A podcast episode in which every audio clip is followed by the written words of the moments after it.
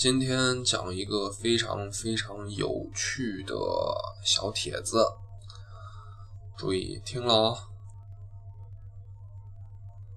它的名字是如何在洗浴场所？对你听的没错，是洗浴场所。如何？去洗浴中心做全套大保健这个流程，开讲。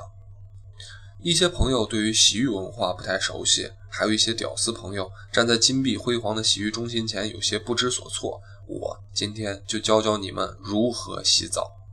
首先，兜里带足一千红票就可以了。进大厅，领手牌和毛巾，换拖鞋，然后进入男宾更衣室。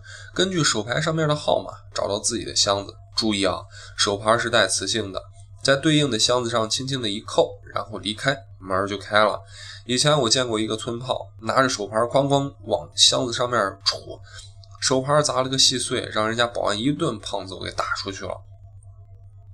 把衣服在箱子里锁好，拿着毛巾就进浴厅。先淋浴，简单冲一下，然后一个猛子扎热水池子里开泡。这里要注意一下洗澡的泡泡澡的姿势，双臂展开搭在水池的沿儿上，有一种君临天下社会大哥的气质。面部表情要放松，略带一丝凝重和忧伤。跟身边的朋友对话：强子胖了吗？胖了十五年。哎，强子真是条汉子，一个人砍死六十多人。刀都砍卷窝了，他父母那边已经安排好了，过一段时间给他弄出来个保外就医，不能寒了兄弟的心呐。目光凝视远方，仿佛在思考着什么，一只手不时地往胸上撩水。老爸，对了，听说矿上又出事儿了。哎，没啥大事，塌方砸死八百多人，家属都抚恤完了，这都是些小钱。嗯，要过年了，一定要稳定好家属的情绪。别出乱子，泡的差不多了，拿毛巾往裆部一兜，出了水池，走向桑拿房。注意走路的姿势，速度一定要慢，胯部一定要分得比较开，系拉着拖鞋，仿佛螃蟹走路的感觉，脖子和头都不能太僵硬，随着步伐的节奏不时的扭动，给人一种不舒服，来打我呀的随意感，牛逼的大哥气质。过了桑拿房之后，双手抹一把脸，深深的叹一口气，蒸、汗蒸、湿蒸、红宝石房、红外线、蓝外线啥的，各种桑拿房挨个整个遍，就来到了搓澡房。进了搓澡房之后，映入眼帘的是一排排的大床，上面躺着白花花的肉体，跟杀猪现场似的。找一张空床躺下，开始让搓澡师傅给你搓澡。搓完后，再搓一袋浴盐去角质死皮。杀菌杀毒，再来一袋牛奶往身上一抹，搓澡工给你一顿按摩啪啪，整个搓澡房里的响彻着按摩的啪啪声，最后再刮痧拔个火罐，排一身毒素，继续洗淋浴、洗头、沐浴液、刷牙、刮胡子，电吹风把头发吹干，又回到了更衣室，从箱子里拿出香烟和手机，服务员会贴心的为你递过睡衣，穿好睡衣。记住，不要抽中华，要抽芙蓉王，因为咱们是社会人。烟盒里记得塞几百块钱。至于干什么，后面会有介绍。穿好睡衣就可以上楼了。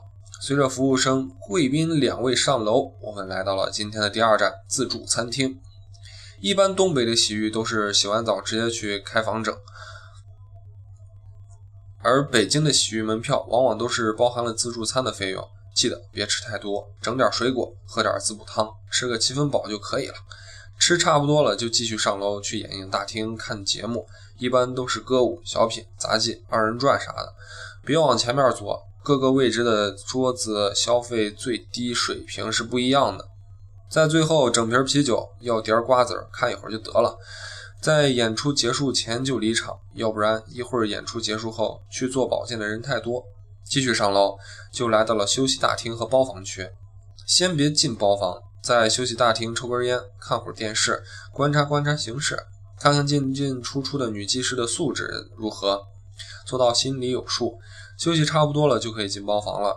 要一壶铁观音，再来个果盘。一边看着价目表，一边听服务生介绍项目。从烟盒里掏出一张红票，给服务生作为小数，提一下自己对技师的要求。如果是那种技师都在玻璃房子，你在外面选的话就不必了。女技师进来后，如果不满意就继续换，换到满意为止。谈好相关的服务项目，一定要细致，别被那些什么泰式、中式、日式的忽悠住。老妹儿，能不能多做一次？大哥，我们一个钟只能做一次。这时候从烟盒里掏出红票砸他脸上。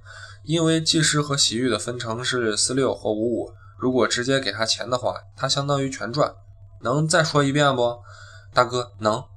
然后就开始了你的保健养生。于是乎，一套大保健就这样进行到底了。